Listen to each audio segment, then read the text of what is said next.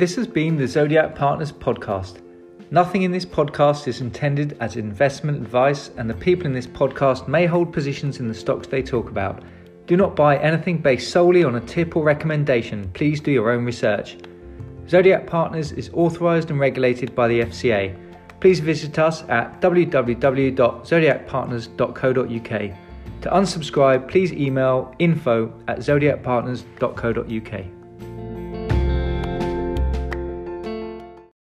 morning from Zodiac Partners. It's Thursday, the 21st of May. US markets were mostly unchanged after the EU closed, having seen the S&P 500 hit intraday two months highs. Nasdaq at three months highs, only 5% off all-time highs, impacted by FANG and Facebook up 6%, Amazon up 2 during the session, continued China hostilities from the US Senate as they passed a bill which could lead to Chinese ADRs being delisted from US exchanges.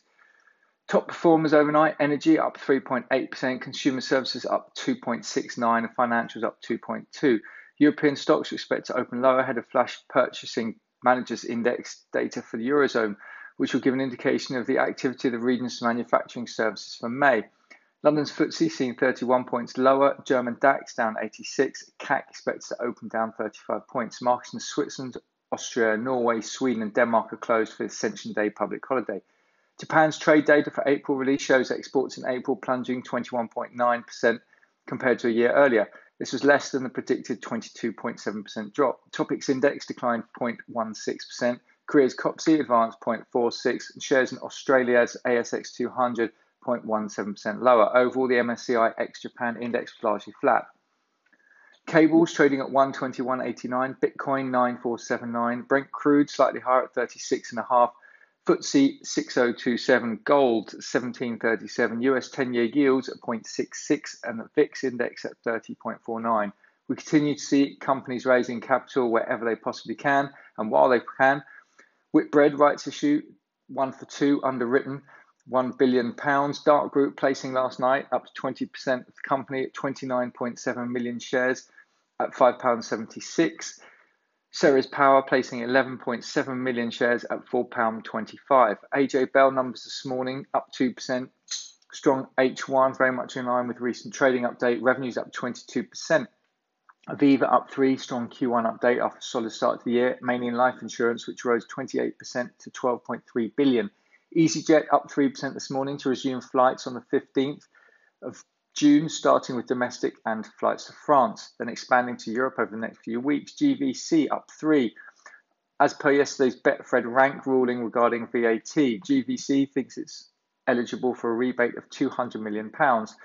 Inchcape, like for like revenues down 25%, retail down 28%, distribution down 22. Liquidity will be strengthened as it's eligible for the CCFF. Intertek down 1%, Investec down 3%.